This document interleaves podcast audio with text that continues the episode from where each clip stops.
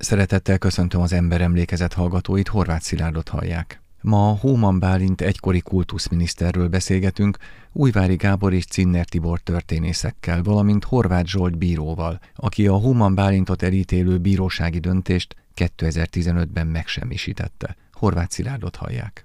Mindenek előtt hallgassák meg, mit mondott Kosári Domokos, a Magyar Tudományos Akadémia rendszerváltoztatás utáni elnöke, az akadémiai tagságától megfosztott és koncepciós népbírósági perben elítélt Hóman Bálint történészről. Pejl Emil keresett fel Rákosi üzenetével, aki arra kért fel, hogy vállaljam el a népügyész szerepét Hóman perében. Ezt természetesen határozottan elutasítottam azzal, hogy nem kívánok részt venni embervadászatokban, és különösen nem ebben az esetben. Az 1946. március 20-án tartott tárgyalásra viszont elmentem, azzal a szándékkal, hogy a túlzott méltánytalanságot, ha lehet, mérsékelni próbáljam, és egy pár emberi szót váltsak az egykori elnökkel keserves helyzetében. Amikor Katona Jenő, a Korunk Szava című katolikus lap szerkesztője aki a népügyész szerepét vállalta és igen harciasan viselkedett, meglátott a közönség soraiban, azonnal megidéztetett tanúnak a vád nevében. Vallomásom lényege az egykorú viszonyokra jellemző szűkszavú, elég gyatra jegyzőkönyvből is kitűnik.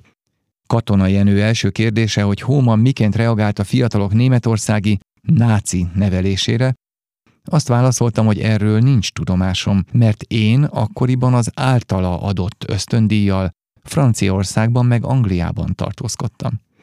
A népügyész további kérdései sem maradtak sokkal több sikert. Hangsúlyoztam, hogy Hóman nem világnézeti okokból, hanem a hatalmi erőviszonyok tévesnek bizonyult felmérése miatt tartotta ajánlatosnak a Németországgal való jó viszony fenntartását, és előadtam, amit tisztességes emberi magatartásáról a nehéz időkben el tudtam mondani. Az indokolatlanul súlyos, életfogytiglanra szóló ítélet után a terem bejáratánál Ilyes Gyulával beszélgettünk, aki keserű szemrehányásokkal kezdte szidni a közelébe érő katonajenőt. Hát így vagyunk keresztények? Egyáltalán keresztények vagyunk? kérdezte tőle. Néhány mondattal tudják-e jellemezni Hóman Bálintot a saját szakterületükön? Népbíróság, történész, bíró, kezdjük Újvári Gáborral. Ha röviden kellene jellemezni, azt mondhatnám, hogy egy kiváló szaktörténész volt, mindmáig a legnagyobb magyar középkorászok között tartják számon, annak ellenére, hogy nyilvánvaló, hogy a nagyszabású vállalkozás, amit nagyon sokan ismernek, az 1928 és 1934 között megjelent Hóman Szegfű, tehát a Hóman Bálint és Szegfű Gyula által írt kezdetben 8, majd 5 kötetben megjelent összefoglaló magyar történet, középkori részeit írva, Számos olyan állítása van, amit mára megcáfolt a magyar történettudomány, vagy pedig részben módosított. De ez az akkori idők szellemének és az akkori modernitásnak megfelelően írt munka volt politikusként is, mint szakpolitikus nagyra értékelhetjük a tevékenységét, hiszen Klebersberg Kuno kulturális politikájának a kiváló folytatója volt amikor viszont a nagypolitikába keveredett, akkor sajnos hibás döntéseket is hozott, amelyek végül ehhez a népbírósági perhez vezettek, amely 1946-ban zajlott, és 2015-ben volt a felülvizsgálata. És ugye a felülvizsgálat miatt van itt Horváth Zsolt. Ön hogy ismerte meg ebben a perben, vagy talán már előtte is Hóman Bálintot? Mit gondol most róla, hogy jellemezné? Középiskolás koromban találkoztam először a Hóman szegfűként elhíresült munkával. Ez abban az időben nem volt egy túlságosan támogatott mű, de hát azért jobb helyeken megvolt. Nekem is a kezembe került, és akkor találkoztam vele először. Nem gondoltam volna, hogy még egyszer ennél sokkal alaposabban megismerem az ő tevékenységét. Amikor ezt az ügyet kiosztották rám, akkor akkor neki kellett esni a rendelkezésre álló történelmi munkáknak, hogy valamilyen szinten újra képbe kerüljek. Hóman Bálint tekintetében, amit Újvári Gábor elmondott, az a teljes mértékben egyetértek a számomra legfontosabb dolognak azt tűnt és tűnik ma is, hogy megosztó egyéniség, annak ellenére, hogy egy kiváló történész és egy kiváló szakember, olyan indulatokat kavar ma is, amelyeknek egy jó része nyilvánvalóan nem érthető, vagy nem teljes mértékben érthető, de a történészi munkáját azt mindenképpen el kell, vagy el kellene ismerni, mégpedig oly módon, hogy a Népbíróság Országos Tanácsa bele is írta a másodfokú ítéletbe, na nem így, de én most plastikusan mondom, hogy azért nem akasztottuk fel, mert egy kiváló történész és egy kiváló tudós. Cinner Tibor? Mint legidősebb a három jelenlévőből, én ezzel kezdem, mm. hogy számomra egy ezer forintos ember volt, mert annak idején ezer forintért lehetett megkapni feketén pult alól az antikváriumokban az ötkötetes Hóman szegfű, tehát nekem a találkozásom a Győri Antikváriumban indult Hómannal, és amikor most már azt mondom, hogy történészként, jogtörténészként foglalkoztam vele, akkor számomra egyér volt egy fantasztikus figura. Itt a kollégák a történészi mi voltjáról beszéltek inkább. Én azt mondom, hogy politikusként számomra azért volt megdöbbentő az ő egész pályafutása, hogy volt egy ember Magyarországon, aki a német megszállást követően a Gauleiternek, az országot vezető birodalmi megbízottnak, Edmund Wesenmayernek levelet írt, és elhatárolódott mindattól, amit Németország 44. március 19-én Magyarországgal szemben elkövetett, Számomra ez valami olyan politikai lépés volt, még ha súlyában nem is azonos egy Bajcsi Zsilinszkijével, aki még akár az életét is áldozta volna, de ha belegondolunk abba, hogy egy német megszállással szemben egy politikus mit engedett meg magának, annak a tudományos reputációnak a birtokában, és annak az erkölcsi magasságnak a birtokában, aminek ő részese volt, szerintem egy fantasztikus dolog volt. A náci birodalom magyarországi teljhatalmú megbízottja Edmund Wesemeyer a népbíróság előtt elmondta, hogy 1944. március 19-én vagy 20-án meghívta Hóman Bálintot, hogy felkérje a kultusztárca irányítására, de Hóman élesen kikelt ellene. Amennyire visszaemlékszem a dologra, Hóman Bálint ekkor meglehetősen élesen állást foglalt a Magyarországnak németek által történt megszállása ellen, és a felajánlott kultusztárcát élesen elutasította magától. Arról semmi tudomásom sincs, hogy a vádlott március 19-e előtt a német politikai köröket informálta volna a Magyarországon történt dolgokról. Hóman Bálint által hozzám intézett a megszállás ellen tiltakozó levére emlékszem, meglehetősen éles szellemben van megírva és az akkori viszonyokhoz mérten meglehetősen erős ellenzést, illetőleg óvást jelentett. Én Hóman levelét komolyan vettem, mert politikai körökből ez volt az egyetlen megnyilvánulás, amely a német megszállással szemben világos ellenérzést fejtett ki. 1951-ben a Váci Fegyházban éri a halál. Először talán ezt a népbírósági ítéletet nézzük meg egy kicsit közelebbről. Komolyan lehet-e venni az 1945 után népbírósági ítéleteket? Mert egyrészt igen, hiszen ennek nyomán felakasztottak és börtönbe zártak embereket, de komolyan vehetők-e a vádak és az ítéletek? A bíróságra háromlik, vagy hárul mindig annak a kihirdetése, ha úgy tetszik, rá kell harapni valamire a monogramot, amiért nem a bíróság felel. Ugyanis azok a népbírósági perek, amelyek 1989-90 követően a legfelsőbb bíróságon, akár törvényességóvás, akár felülvizsgálati eljárás, vagy a fővárosi törvényszéken perújítást követően tárgyaltak voltak, valamennyiében tulajdonképpen nem is a bíróság került ismételten górcső alá, hanem az a politikai nyomozói tevékenység, amely korlátlanul a maga eszköztárával, a fizikai kényszertől a lelki kényszeren át, a dokumentumok sajátos töredékes válogatásán keresztül a legkülönbözőbb módon érdektelenné vált a tényekkel szemben. Márpedig egy bíróság ugye tudjuk, hogy tények alapján ítél. Ez volt az érem egyik oldala. Tehát a nyomozati tevékenység, ami a negatívum oldalán felül. A másik maga az a jogszabály, amelyek az úgynevezett 45. évi 7. törvény, ami négy miniszterelnöki rendelet törvényerő emeléséről szólt. Hát ennek van például az első paragrafus, ami a háborús bűnösségről szól. Nem tudok jobb szót mondani, Gábor is ezt a fogalmat szokta használni, hogy gumi jogszabály,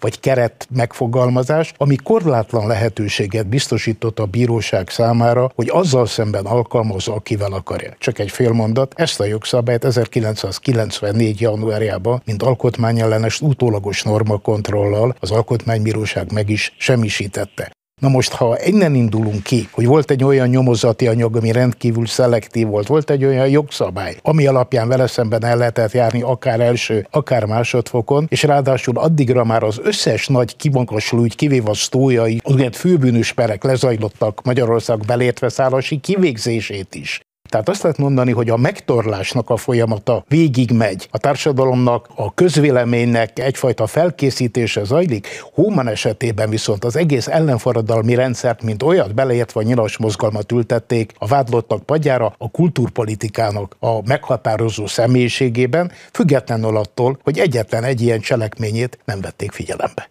Hogy mit tett valójában, mert amit tett volna, ezt a kommunista párt valósította meg, elképzelve a nyolcosztályos iskolától a népi kollégiumok létrehozásáig, hadd ne folytassam. Ez már Klebersbergnek is elképzelése volt, 1926-tól él a levegőben ez a program, de végül Homan Bálint tudja megvalósítani, 1940-ben hoznak erről törvényt, fokozatosan szeretnék bevezetni, 8 év alatt, közben írt a második világháború, nem tudták teljes egészében megvalósítani 1945-ig, de 1945-ben egy rendelettel intézkedtek erről, akkor már nem népiskolának, hanem általános iskolának nevezve ezt az intézményt.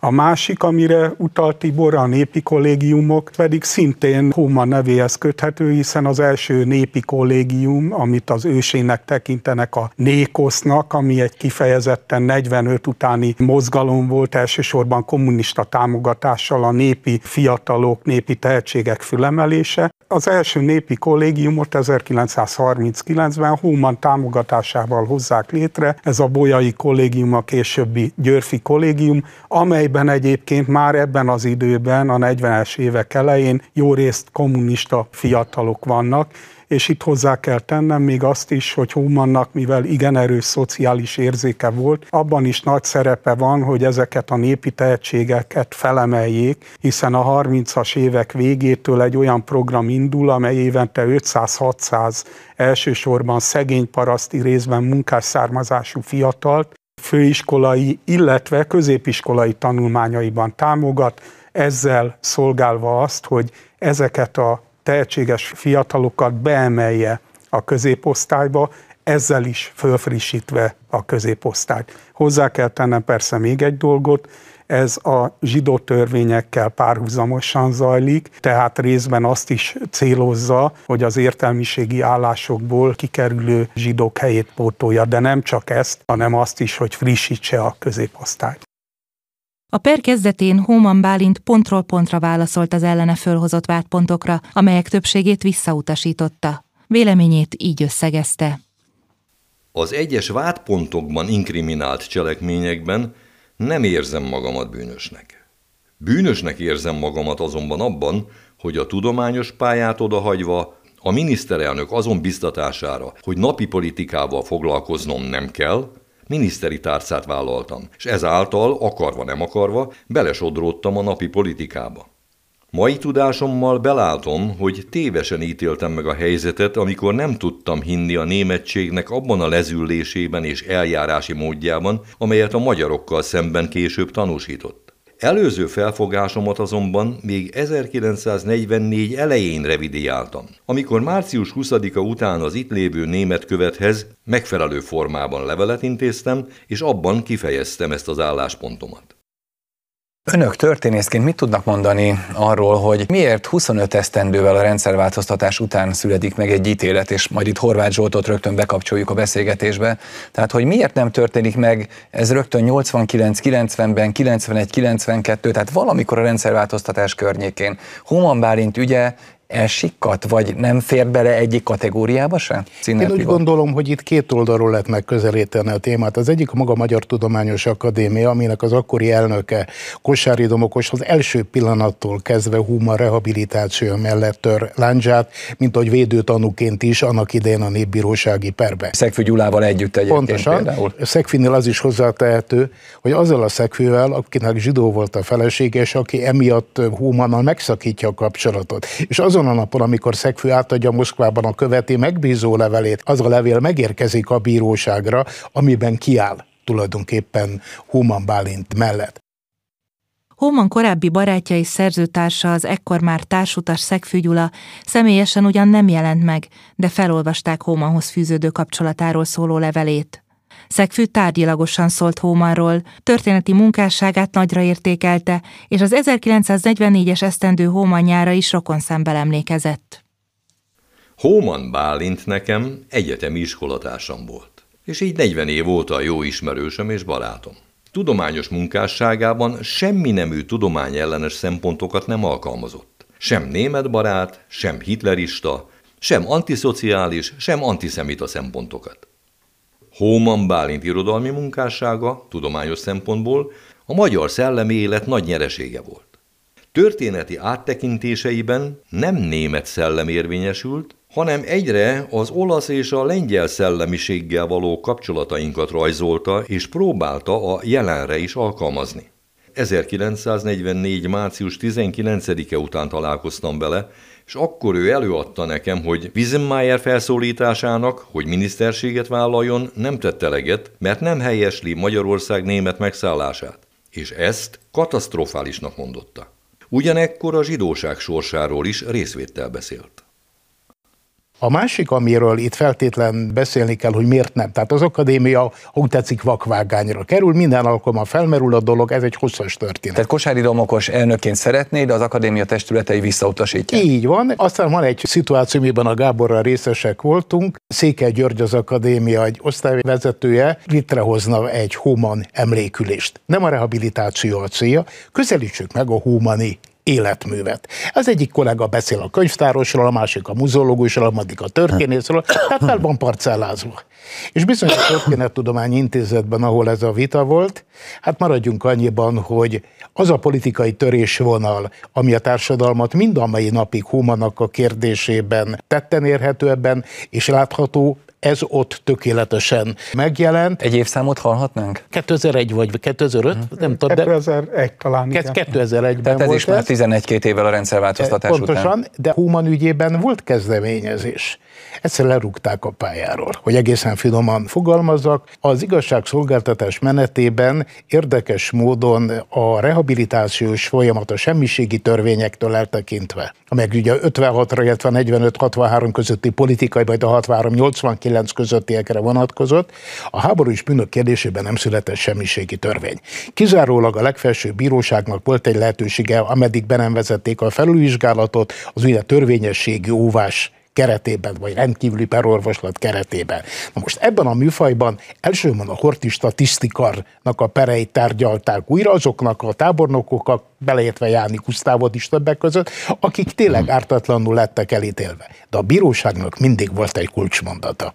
A bírósági ítélet tartalmát a jogkérdés vizsgálja, az illető történészi tevékenysége szakkérdésben nem hajlandó nyilatkozni, ez a történészek feladata. Tehát úgy tetszik, lerúgta a pályáról a labdát. Na most valójában a Hóman esetében erre durván kellett várni 2015-ig, még végül a bíróság ugyanennek a csapásvonalnak a mentén, de már megvolt a lehetőség a hivatkozásra, hogy ebben a kérdésben tiszta vizet öntsön a pohárba. És itt kapcsolódik be Horváth Zsolt, akkor tanácsvezető bíróként. Mennyi ideig kellett tárgyalni ezt az ügyet? Ez az ügy 2014 júniusa, májusa körül érkezett a bíróságra. Én az első tárgyalást 2014. október 6-án tartottam ebben És mikor lett meg az ítélet? Ügyben 2015. március elején. Mit tudott mondani? Ugye nagyon érdekes, 1946-ban van egy népbírósági ítélet, nyilván ezt a népbírósági ítéletet kellett elővennie. Mit tudott mondani erről az ítéletről, a megalapozottságáról, a tényanyagáról? Ezt az ítéletet egy teljesen speciális eljárás, a perújítás keretében kellett megvizsgálni, ami azt jelentette, hogy az ítélőtábla döntött abban a kérdésben, hogy van-e perújítási ok, vagy nincs perújítási ok. Az ítélőtábla úgy foglalt állást, hogy van perújítási ok. Mi volt az indokuk? Az indok az volt, hogy Hóman Bálint, és hát a többi miniszter, de itt Hóman Bálint az érdekes, hiszen ő szerepel az ügyben vádlottként, tudattartalma mit fogott át a hatban állás megállapításával kapcsolatban kizárólag arra a tényre lehet a perújítást lefolytatni, amire elrendelik a perújítást. Ugye nekem nem volt arra lehetőségem, hogy meghallgassam újra a tanukat, bárkit meghallgassak, hiszen nagy valószínűséggel ezek közül már senki nem él. Egyedül ezt a mondjuk így, hogy jogkérdést kellett vizsgálni, mégpedig minden oldalról, és hát itt kapcsolódok ahhoz, amit Cinner Tibor elmondott, én is beleírtam az ítéletbe azt a bizonyos mondatot, hogy a bíróságnak nem az a dolga, hogy Hóman Bálint személyét, mint politikus történészt, közéleti embert megítélje, hanem az a dolga, hogy abban a kérdésben döntsön, hogy fennáll ez a perújítási ok, vagy nem áll fenn. Úgy foglaltam állást, úgy foglaltunk állást, mert tanácsban jártam el, hogy ez a perújítási ok fennáll, tehát az ő tudattartalma, mert itt arról volt hogy ez csak szándékosan elkövethető bűncselekmény.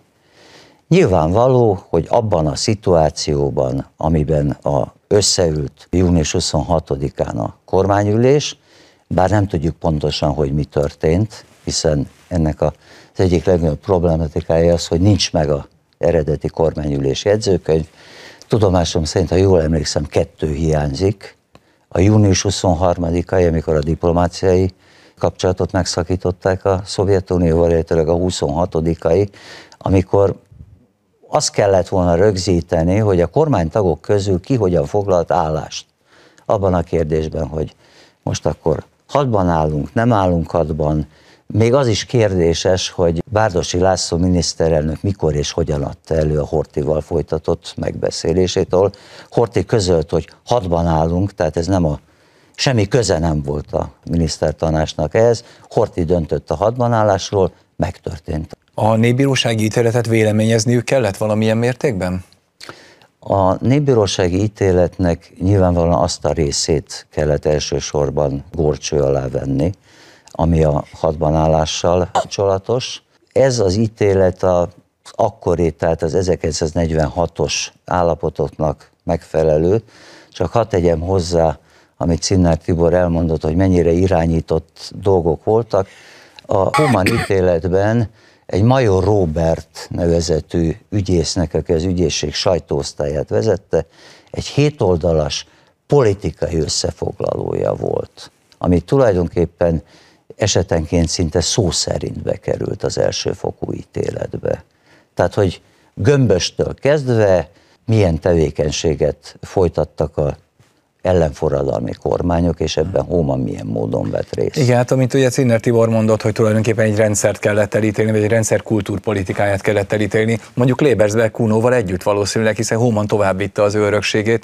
A tanúk ebben a perben kiállnak, Hóma mellett két tanút, Kosári Domokost, akit rögtön hallhatunk egyébként, és Szegfű Gyulát. És a két tanú kiállt mellett, a többi tanú kiállt mellett a népbírósági perben? Hát ez a pernek az egyik érdekessége, hiszen nem csak a védelem tanúi álltak ki mellette, hanem a vád tanú is. Igen. Egyetlen egy olyan ember volt, aki Hóman ellen tanúskodott, Súlyog Dezső, akinek korábban volt konfliktus a Homan Bálintal, tehát ilyen szempontból talán érthető a dolog.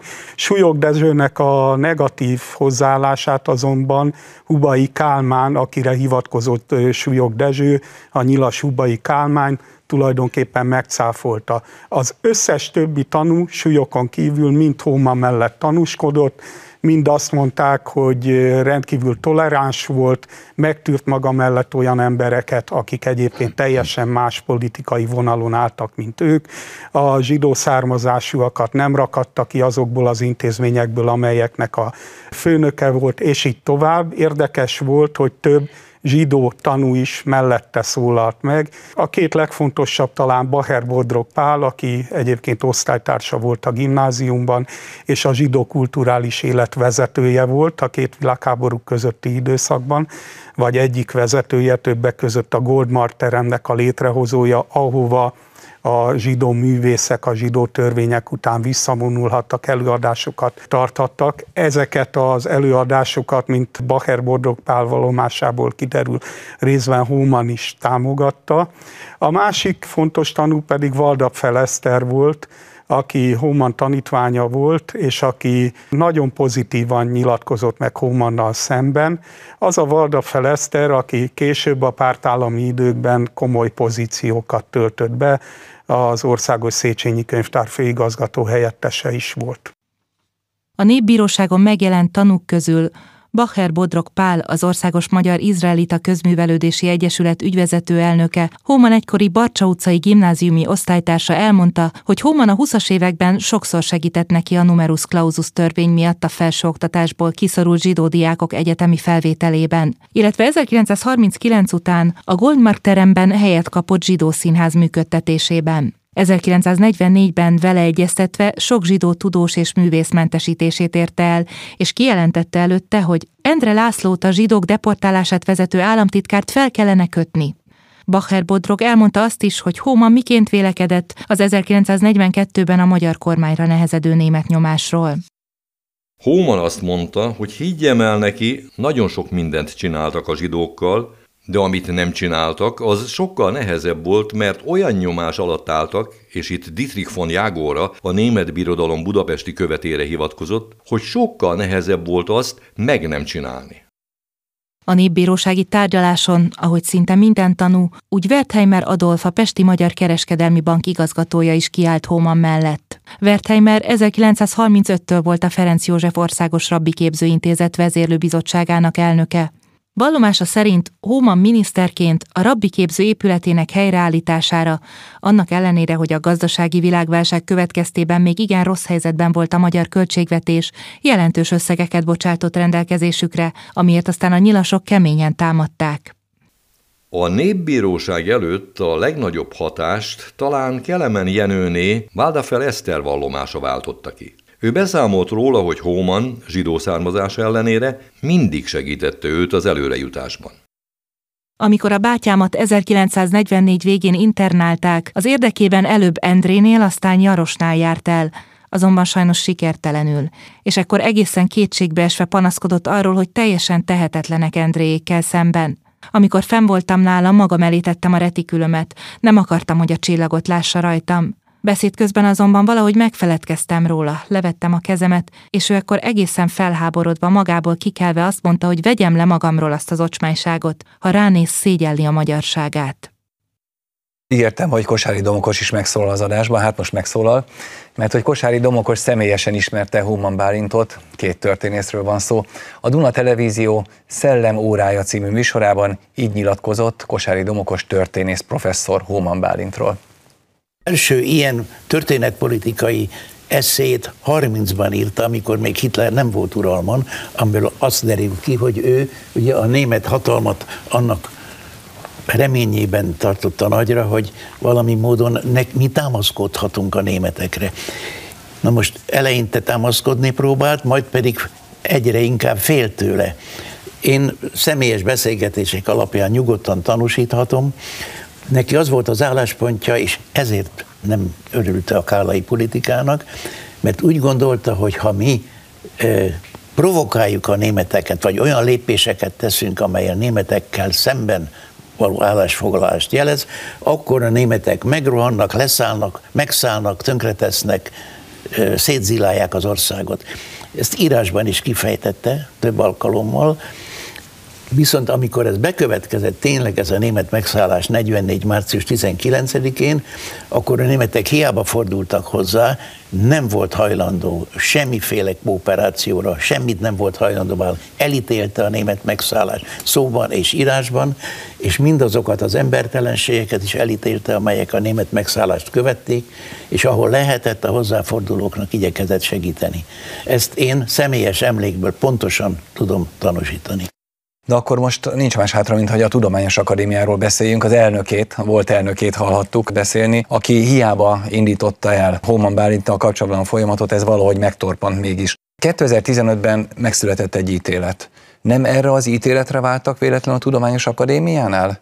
hogy ez az ítélet megszülessen már, mint a felmentő ítélet? Vagy mintha lett volna ilyen valamikor a 90-es évek elején? 1994-ben amikor az akadémia egy állásfoglalást adott ki arról, Kosári kérésére egyébként, hogy addig, amíg Hóman Bálint törvényes ítélettel bűnösnek számít, addig nem lehet őt az akadémia tagjai sorába visszavenni, ami érthető is, hiszen büntetett előéletű ember nyilvánvalóan nem lehet a legfontosabb tudományos testületnek a tagja. Szóval ez a rókafogta csuka esete, és itt hozzá kell tennem, hogy nem csak Kosári Domokos szorgalmazta a rehabilitálását, hanem az ő utóda Glac Ferenc is, aki már Szintén a 70-es évek egyébként. végén egészen tárgyilagosan írt Hóman Bárintról, és az akkori megítélése az nagyjából napjainkban is vállalható lenne, amit ő akkor leírt.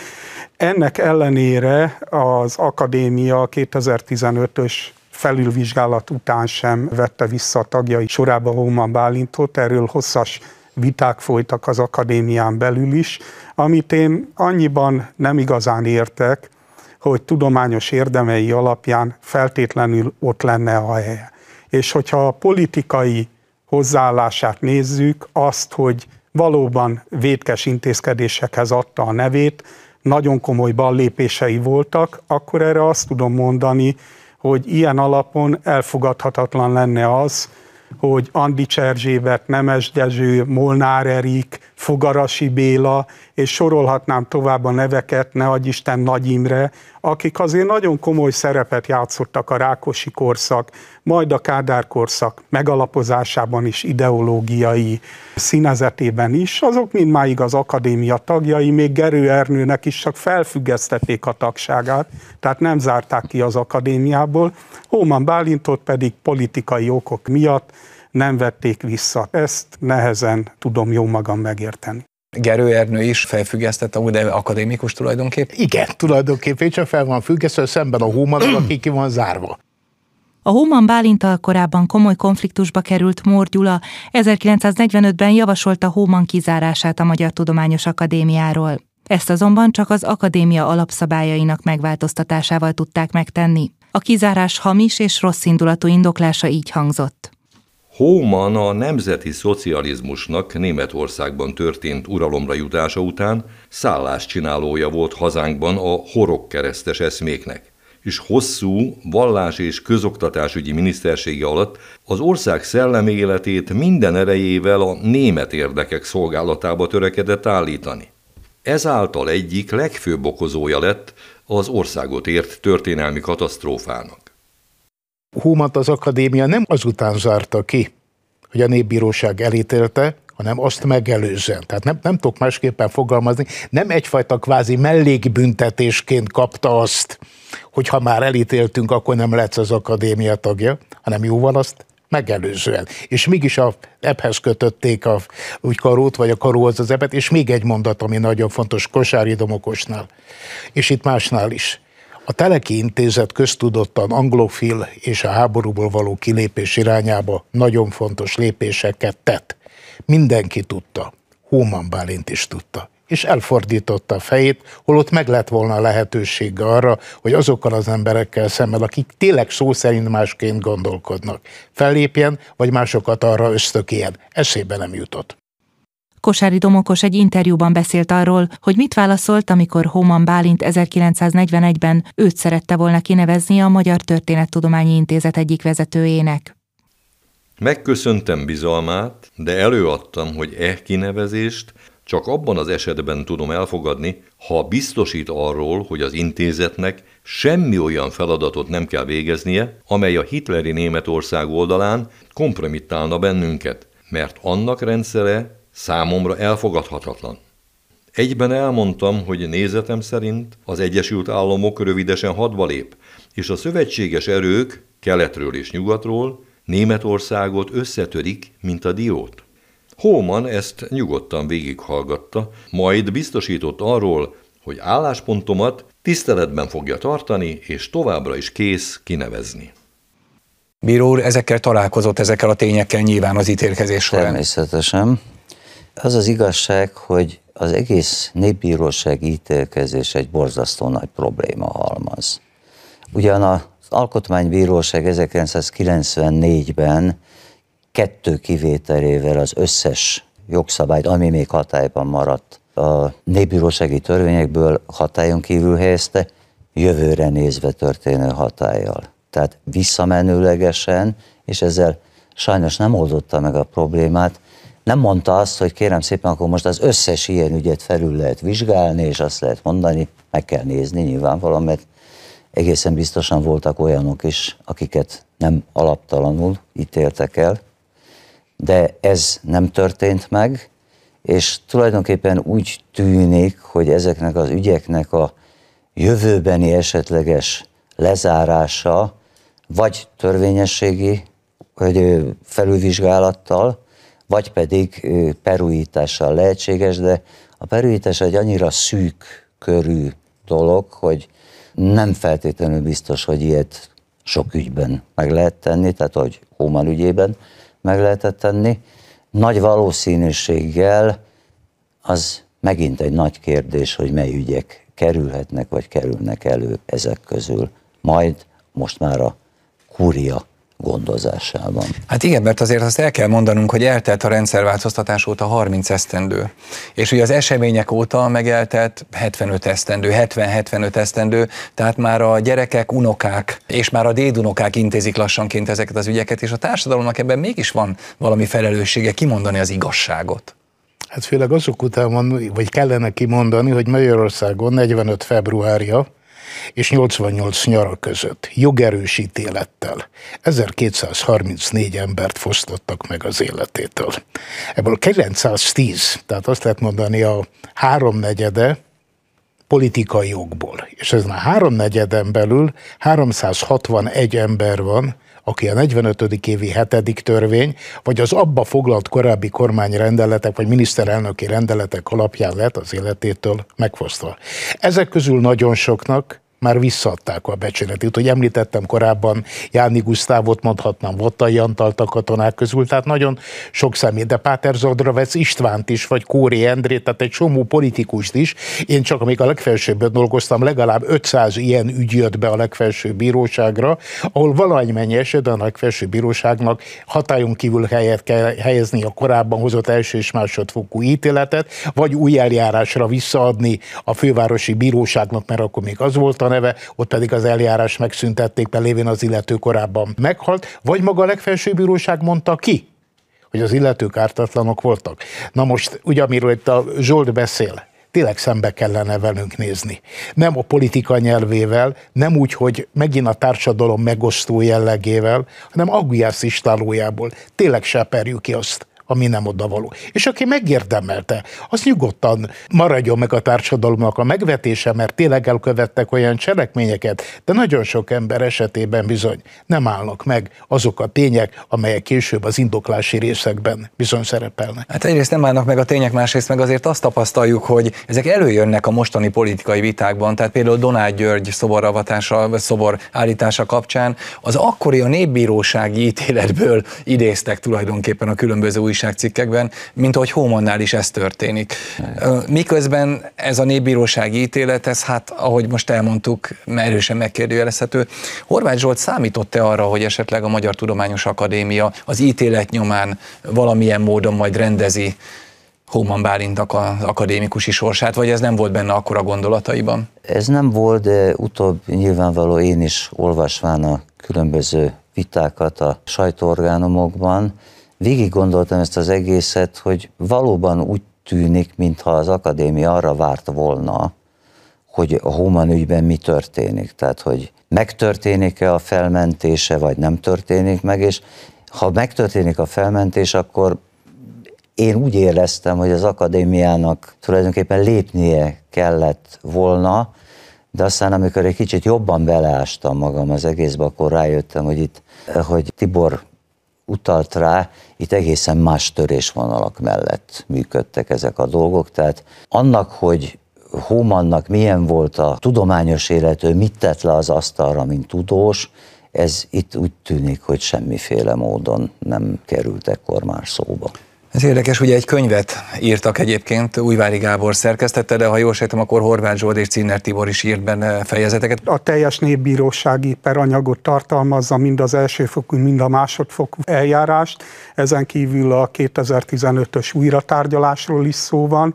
Emellett egy nagyon gazdag, százoldalas életrajzi kronológia egészíti ezt ki, illetve tanulmányok Horváth Zsoltól, Cinner Tibortól, Susa Évától, aki Hómannak a földi maradványait meghatározta a Váci raptemetőben, még 2001-ben, nem csak magára a perre, hanem részben Human életére is kitekint nagyon gazdag jegyzetanyaggal. Hát akkor még szeretnék az ellenállásra kitérni egy kicsit, mert azért Cinner Tibor mondott egy-két érdekes dolgot arról, hogy ír a birodalom, a német birodalom magyarországi képviselőnek egy levelet, hogy hát ezt azért nem kellene. Hát ez elég nagy bátorság, azt hiszem, miközben egyébként a könyvet szeretettel ajánljuk az akadémia figyelmébe is. Én azt kell, hogy mondjam, Humannak ez a tette, ez példanélküli a magyar politikai eléten belül. Amikor ellenállásról beszélünk, akkor erre gondol, vagy nem, van valami én egyértelműen arra gondoltam, amikor a Teleki Intézet, ugye, amelyik Human felhatóság alatt van, Kosáritól kezdve Bendánát, tehát egy csomó olyan ember dolgozik ott, akik egyértelműen a német vonallal szembe vannak, akik számára mindaz, ami 44. március 19-ét követte, beleértve holokauszt, endőzünk és így tovább, elfogadhatatlan, és ami a döbbenetes, hogy annak ellenére, ugye Gábor itt beszélt a zsidómentésben betöltött szerepéről, annak ellenére, hogy Hóma nem hiszi el, hogy mi van az Auschwitz jegyzőkönyvekben, mert fel se tételezi ezt a német barbárságot, ami van. Ennek ellenére, akit tud, ment, akin tud, segít, ő maga mentesítési kérelmeket ír, fogalmaz meg. Tehát én úgy gondolom, hogy itt két emberről kellene beszélni, Hómanról, a hivatásos politikusról, Hómanról, az emberről, és ami a legfontosabb volna, Hómanról, a szakemberről. Hát ebben a három ez sajnos a politika világában és a mindennapok világában oly mértékig keveredett össze, hogy mi ott tartunk, ahol ma vagyunk. El szoktuk mondani ilyenkor, hogy a politikai rendszerváltoztatáshoz 6 hónap kell, a gazdasági rendszerváltoztatáshoz 6 év, a szellemihez meg 60 év, és most már fél időben vagyunk, úgyhogy reménykedhetünk, hogy ez is megtörténik. Önök milyen javaslatot tennének le az akadémiának, vagy azért vegyük azt is, hogy szoborállítás ügyben például?